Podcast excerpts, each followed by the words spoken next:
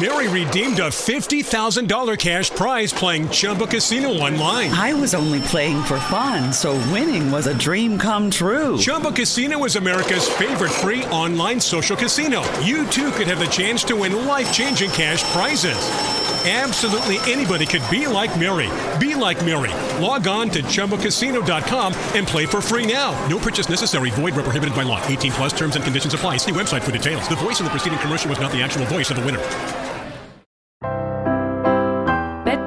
Stories on 1707 Radio.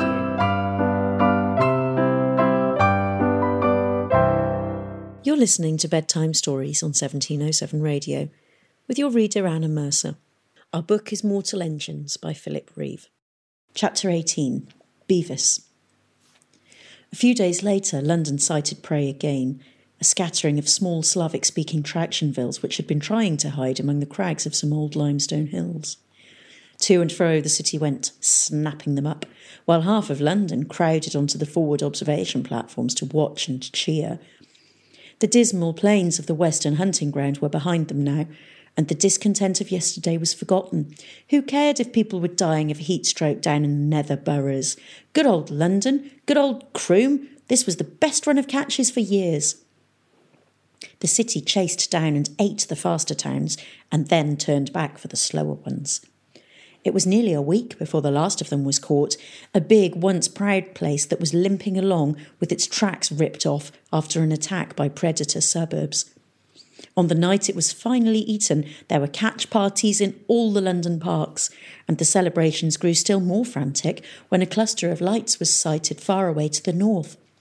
A rumour started to circulate that the lights belonged to a huge but crippled city, that it was what Valentine had been sent to find, and radio signals from the 13th floor elevator would lead London north to its greatest meal ever. Fireworks banged and racketed until two in the morning, and Chudleigh Pomeroy, the acting head historian, reduced Herbert Melliphant to apprentice third class after he let off a firecracker in the museum's main hall. But at dawn, the happiness and the rumours died away. The lights in the north belonged to a huge city, all right, but it was not crippled. It was heading south at top speed and it had a hungry look. The Guild of Navigators soon identified it as Panzerstadt Bayreuth, a conurbation formed by the coupling together of four huge Tractionstadts. But nobody else cared very much what it was called, they just wanted to get away from it. London fired up its engines and raced on into the east until the conurbation sank below the horizon. But next morning, there it was again, upper works glinting in the sunrise, even closer than before. Catherine Valentine had not joined in with the parties and the merrymaking, nor did she join in the panic that now gripped her city. Since her return from the deep gut, she had kept to her room, washing and washing herself to get rid of the awful slurry pit stink of Section 60. She hardly ate anything, and she made the servants fling all the clothes she had been wearing that day into the recycling bins. She stopped going to school. How could she face her friends with all of their silly talk of clothes and boys, knowing what she knew? Outside, sunlight dappled the lawns, and the flowers were blooming, and the trees were all unfurling fresh green leaves. But how could she enjoy the beauty of High London ever again? All she could think of were the thousands of Londoners who were toiling and dying in misery so that a few lucky, wealthy people like herself could live in comfort. She wrote a letter to the goggle screen people about it and another to the police, but she tore them both up. What was the point of sending them when everyone knew that Magnus Croom controlled the police and the goggle screens? Even the High Priest of Clio had been appointed by Croom. She would have to wait for her father's return before anything could be done about the deep gut, providing that London hadn't got itself eaten by the time he came home. As for her search for the truth about the scarred girl, it had ground to a halt. Apprentice Pod had known nothing, or pretended as much, and she could think of nowhere else to turn. Then, at breakfast time on the third day of London's flight from Panzerstadt Bayreuth, a letter came for her. She had no idea who would have written to her, and she turned the envelope over in her hands a couple of times, staring at the Tier 6 postmark and feeling oddly afraid. When she finally tore it open, a sliver of paper dropped into her algae flakes. Ordinary London notepaper, recycled so many times that it was as soft and hairy as felt, with a watermark that said, Waste not, want not. Dear Miss Valentine, please help me, there is something I must tell you. I will be in Pete's Eats at Belsize Park, Tier 5, today at 11am. Sing to yours truly, a friend. A few weeks earlier, Catherine would have been excited, but she was in no mood for mysteries any more. It was probably somebody's idea of a joke, she thought. She was in no mood for jokes either. How could she be, with London fleeing for its life and the lower tiers full of suffering and misery? She flung the note into the recycling bin and pushed her breakfast away uneaten, then went off to wash again. But she was curious, in spite of herself. When nine o'clock came, she said, I will not go. At 9.30, she told Dog, It would be pointless, there won't be anybody there. At 10, she muttered, Pete's Eats? What sort of a name is that? They probably made it up. Half an hour later, she was waiting at the central shaft terminus for a down elevator. She got off at Low Holborn and walked to the tier's edge through streets of shabby metal flats. She had put on her oldest clothes and walked fast with her head down and dog close against her. She didn't feel proud any more when people stared. She imagined them saying, That's Catherine Valentine, a stuck up little miss from Tier 1. They don't know they're born, those Islanders. Belsize Park was almost deserted, the air thick with grainy smog from London's engines. The lawns and flower beds had all been given over to agriculture years and years before, and the only people she could see were some labourers from Parks and Gardens who were moving along the rows of cabbages, spraying them with something to kill greenfly. Nearby stood a tatty conical building with a sign on its roof that read Pete's Eats and in smaller letters underneath Cafe. There were metal tables under awnings on the pavement outside the door, and more tables inside. People sat talking and smoking in the thin flicker of a half power argon globe. A boy sitting alone at a table near the door stood up and waved. Dog wagged his tail. It took Catherine a moment to recognise Apprentice Pod. I'm Bevis, he said, smiling nervously as Catherine sat down opposite him. Bevis Pod? I remember. I'm glad you came, miss. I've been wanting to talk to you ever since you come down to section 60, but I didn't want the guild to know I'd been in touch with you. They don't like us talking to outsiders. But I've got the day off because they're preparing for a big meeting, so I came up here. You don't see many engineers eating in here. I'm not surprised, said Catherine to herself, looking at the menu. There was a big colour picture of something called a Happy Meal, a wedge of impossibly pink meat sandwiched between two rounds of algae bread. She ordered mint tea. It came in a glasstic tumbler and tasted of chemicals. Are all Tier 5 restaurants like this? Oh no, said Bevis Pod. This one's much nicer than the rest. He could not stop staring at her hair. He had spent his whole life in the engineer warrens of the gut, and he had never seen anyone before with hair like hers, so long and shining and full of life. The engineers said hair was unnecessary, a vestige of the ground dwelling past, but when he saw Catherine's, it made him wonder. You said you needed my help, Catherine prompted. Yes, said Bevis. He glanced over his shoulder as if to check that nobody was watching them. It's about what you asked. I couldn't tell you down at the turd tanks, not with Nimmo watching. I was in enough trouble already for trying to help that poor man. His dark eyes were full of tears again, and Catherine thought it strange that an engineer could cry so easily. Bevis, it's not your fault, she said. Now, what about the girl? Did you see her? Bevis nodded, thinking back to the night London ate Salthook. I saw her run past with that apprentice historian chasing after her. He shouted for help, so I ran after him. I saw the girl turn when she got to the waste chutes. There was something wrong with her face. Catherine nodded. Go on. I heard her shouting at him. I couldn't catch it all over the engines and the noise of the dismantling yards, but She'd said something about your father, miss. And then she pointed at herself and said something, something, something, Hester Shaw. And then she jumped and dragged poor Tom with her. No, miss. He was left there looking a bit stupid. Then the smoke came down and I couldn't see nothing, and the next thing I knew there were policemen everywhere, so I made myself scarce. I wasn't supposed to leave my post, you see, so I couldn't tell anyone what I'd seen. But you're telling me, said Catherine. Yes, miss. The apprentice blushed. Hester Shaw. Catherine turned the name over in her mind, but it meant nothing to her. Nor did she understand his description of events, which didn't seem to tally with father's. Bevis must have made a mistake, she decided. He glanced around nervously again, then lowered his voice to a whisper. Did you mean what you said, miss, about your dad? Could he really do something to help the prisoners? He will when I tell him what's happening, vowed Catherine. I'm sure he doesn't know. But there's no need to call me miss. I'm Catherine. Kate? Right, said Bevis solemnly. Kate. He smiled again, but he still looked troubled.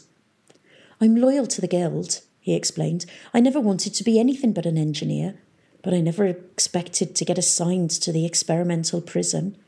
Keeping people in cages and making them work in the gut and wade about in those turd tanks. That's not engineering, that's just wicked. I do what I can to help them, but I can't do much. And the supervisors just want to work them to death and then send them up to K Division in plastic bags, so even when they're dead, they won't get no rest. What is this K Division? asked Catherine, remembering how Nimmo had hushed the other apprentice when she mentioned it. Is it part of the prison? Oh, no, it's up top, in the engineerium. It's some sort of experimental department run by Dr. Twix. What does she use dead bodies for? asked Catherine nervously, not at all sure that she wanted to know. Bevis Pod went a little paler. It's just a rumour, miss, but some people in the guild say she's building stalkers. Resurrected men. Great Clio. Catherine thought of what she had been taught about the stalkers. She knew that her father had dug up some rusty skeletons for the engineers to study, but he had told her they were only interested in the electrical brains. Could they really be trying to make new ones? Why? she asked. I mean, they were soldiers, weren't they? Sort of human tanks built for some old war? Perfect workers, miss, said Bevis, wide eyed. They don't need feeding or clothing or housing. And when there's no work to be done, you can just switch them off and stack them in a warehouse, so they're much easier to store. The Guild says that in the future, everybody who dies on the lower tiers will be resurrected, and we won't need living people at all except as supervisors. But that's horrible, protested Catherine. London would be a city of the dead. Bevis Pod shrugged. Down in the deep guts, it feels like that already. I'm just telling you what I've heard. Croom wants stalkers built, and that's what Dr. Twix does with the bodies from our section. I'm sure if people knew about this awful plan, Catherine started to say, then an idea occurred to her. Does it have a code name? Do they call it Medusa? Blimey, how do you know about Medusa? Bevis's face had turned paler than ever. Nobody's supposed to know about that. Why? Asked Catherine. What is it? If it's not to do with these new stalkers. It's a big guild secret, whispered Bevis. Apprentices aren't supposed to even know the name, but you hear the supervisors talking about it. Whenever something goes wrong or the city's in trouble, they talk about how everything will be all right once we awaken Medusa. Like this week, with this conurbation chasing us, everybody's running around in a panic, thinking it's the end of London. But the top guildsmen just tell each other Medusa will sort things out. That's why they're having this big meeting at the Engineerium tonight. Magnus Croom is making an announcement about it. Catherine shivered, thinking about the Engineerium and the mysterious things that went on behind its black windows. That was where she would find the clue to her father's troubles. Medusa. It all had something to do with Medusa. She leant closer to the boy and whispered, Bevis, listen. Are you going to this meeting? Can you tell me what Croom says? Oh, no, miss. I, I mean, Kate. No, it's strictly guildsmen only, no apprentices. Couldn't you pose as a guildsman or something? Catherine urged him. I have a feeling that there's something bad going on, and I think this Medusa thing is at the bottom of it. I'm sorry, miss, said Bevis, shaking his head. I wouldn't dare. I don't want to get killed and carted off to top tier and turned into a stalker. Then help me go, said Catherine eagerly. She reached across the table to take his hand, and he flinched at her touch and pulled back, staring at his fingers in amazement, as if it had never occurred to him that anybody would want to touch them. Catherine persisted, gently taking both his trembling hands in hers and looking deep into his eyes. I have to find out what Croom is really up to, she explained. For father's sake, please, Bevis, I have to get inside the engineerium. Chapter 19 The Sea of Khazak. A few hours later, as the evening mists came curling from the Rustwater marshes, Tunbridge wheels rolled down to the edge of the sea. It paused there a while, gazing out towards a cluster of islands that rose dark and rugged from the silver water. Birds were streaming in off the sea in long skeins, and as the suburb cut its engines, the beat of their wings came echoing over the mudflats. Small waves beat steadily against the shore, and a wind from the east blew hissing through the thin grey marram grass. There was no other sound, no other movement, no light or smoke trail of a wandering town anywhere on the marshes or the sea.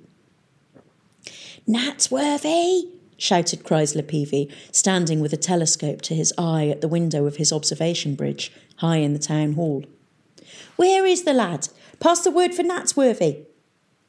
When a couple of his pirates ushered Tom and Hester in, he turned with a broad grin and held out the telescope, saying, Take a look, Tommy boy. I told you I'd get you here, didn't I?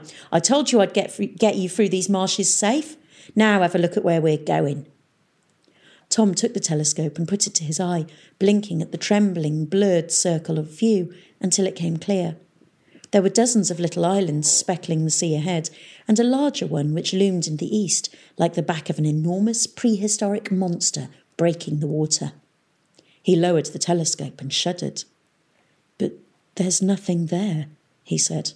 It had taken more than a week for Tunbridge Wheels to pick its slow way through the quagmire, and although Chrysler Peavey had taken quite a shine to Tom, he had still not explained what he hoped to find on the far side. His men had not been told either, but they were happy enough snapping up the tiny townships which had taken shelter in the mazes of the Rustwater, semi static places with moss covered wheels and delicate, beautiful carvings on their upper wooden upperworks. They were so small that they were barely worth eating, but Tunbridge Wheels ate them anyway, and murdered or enslaved their people and fed the lovely carvings to its furnaces. It was a horrible, confusing time for Tom. He had been brought up to believe that municipal Darwinism was a noble, beautiful system, but he could see nothing noble or beautiful about Tunbridge Wheels. He was still an honoured guest in the town hall, and so was Hester, although Peavey clearly didn't understand his attachment to the scarred, sullen, silent girl.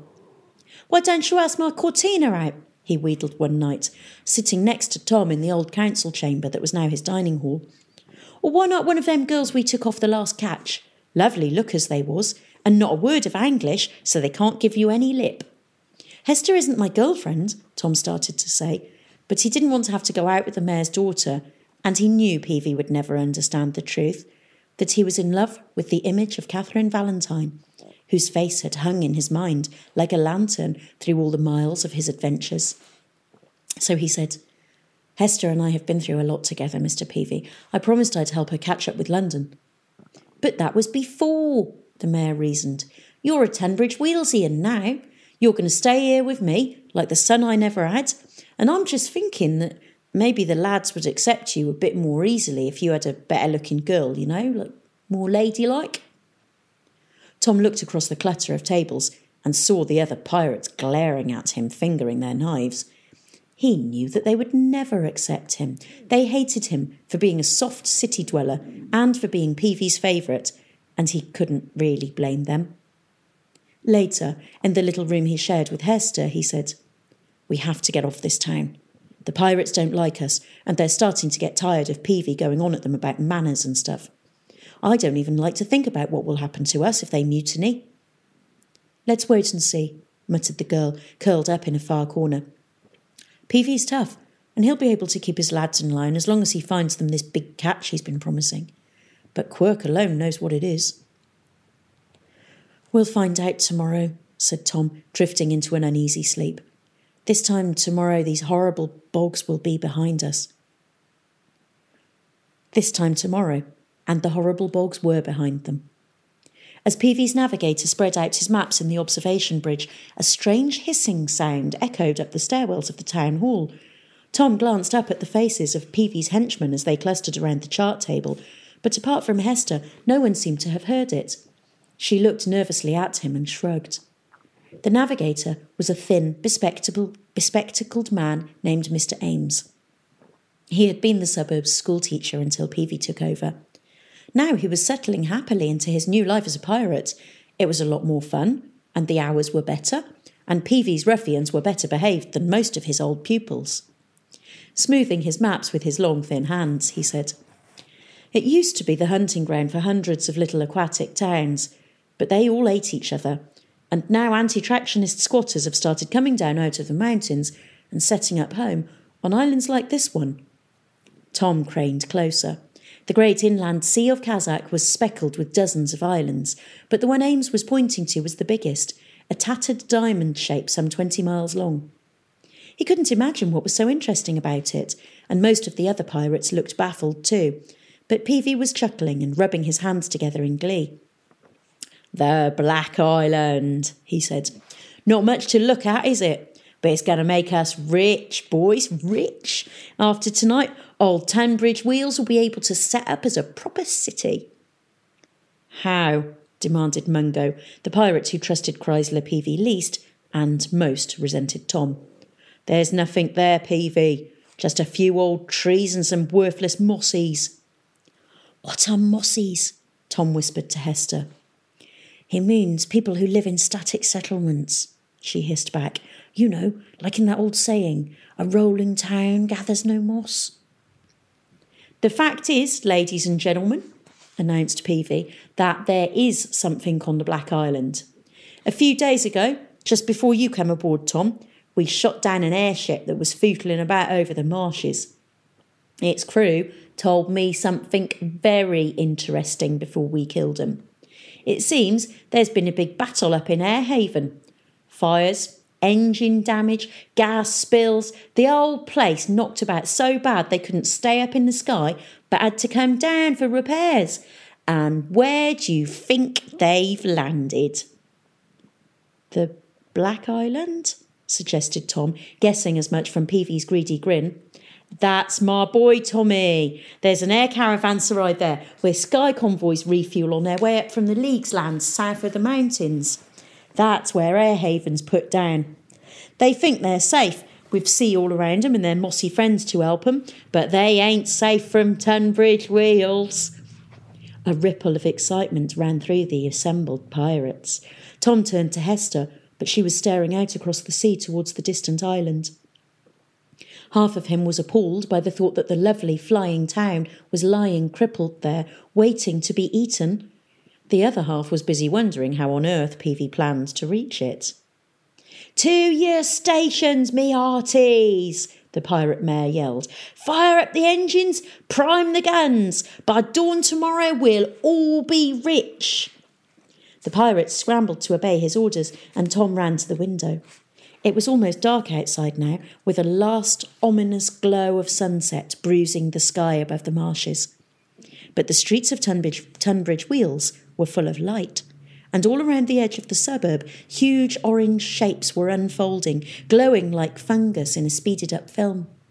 Now the hissing from the lower deck made sense. While Peavey talked, his town had been busily pumping air into flotation chambers and these inflatable rubber skirts. Let's go swimming! shouted the pirate mayor, sitting back in his swivel chair and signalling the engine rooms.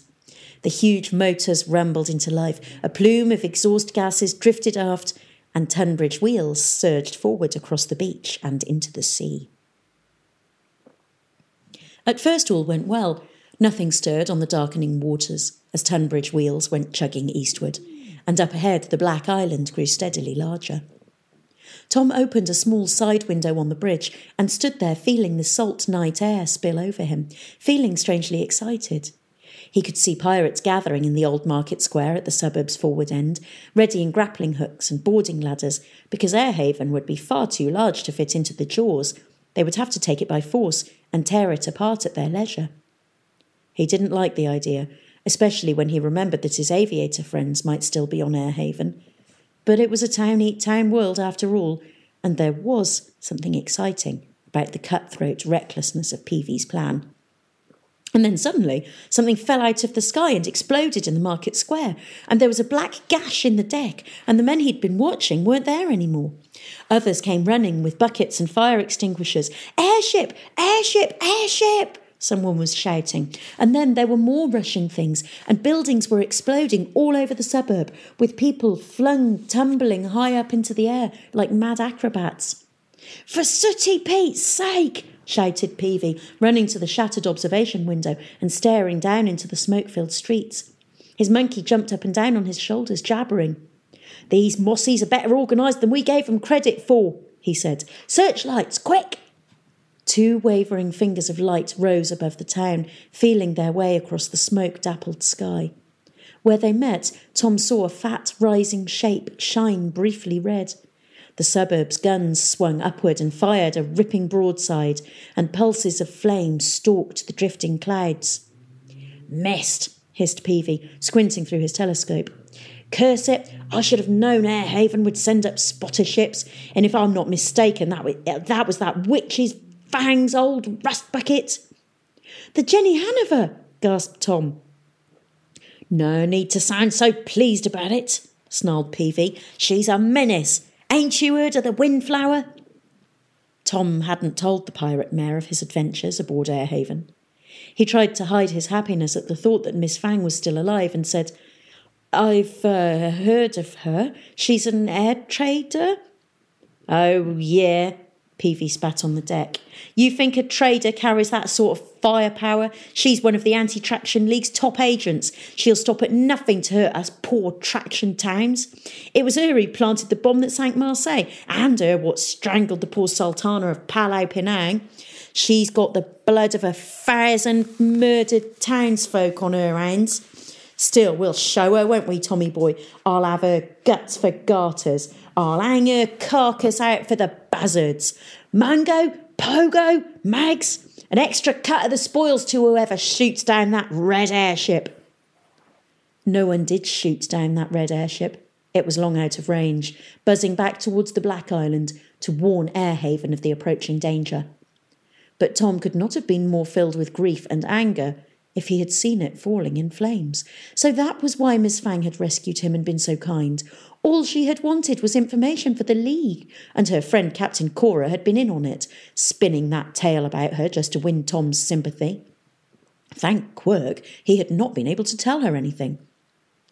Tunbridge Wheels were, was battered and burning, but the Jenny Haniver's rockets had been too small to do any serious damage, and now that the element of surprise was lost, Miss Fang did not risk another attack. The suburb chugged on into the east, pushing a thick bore of flame lit water ahead of it. Tom could see lights on the Black Island now, lanterns flickering across the shore. Closer, between the island and the suburb, shone another cluster of lights. Boats! shouted Mungo, peering through the sights of his gun. Peavey went and stood at the window, robes flapping on the rising breeze. Fishing fleet, he grunted, sounding satisfied. First meal of the night. We'll eat Emma by way of an aperitif. Thus, starters to you lot. The fishing boats started scattering as Tunbridge wheels bore down, running goose winged for the shelter of the shore, but one, bigger and slower to the rest, sagged away to windward. We'll have him, growled Peavey, and Mags relayed his order into the intercom. The suburb changed course slightly, engines grumbling. The steep crags of the Black Island filled the sky ahead, blotting out the eastern stars. What if there are guns on the heights? thought Tom. But if there were any, they stayed silent. He could see the white wake of the boat ahead, and beyond it, a faint, pale line of breakers on the shore. And then there were other, closer breakers, dead ahead, and Hester was shouting, Peavy, it's a trap! They all saw it then, but it was much too late. The fishing boat, with its shallow keel, ran clear through the reef, but the great lumbering bulk of Tunbridge Wheel. The Venture X card from Capital One gives you more of what you love, like premium travel benefits and access to Taylor Swift tickets. Oh, I do love her. Earn five times miles on flights and 10 times miles on hotels through Capital One Travel. Enjoy your stay in Suite 13. Whoa, 13? That's Taylor's lucky number. Plus, get access to Taylor Swift The Eras Tour, presented by Capital One. Maybe I'll see you there. The Venture X card from Capital One. What's in your wallet? Terms apply. See CapitalOne.com for details.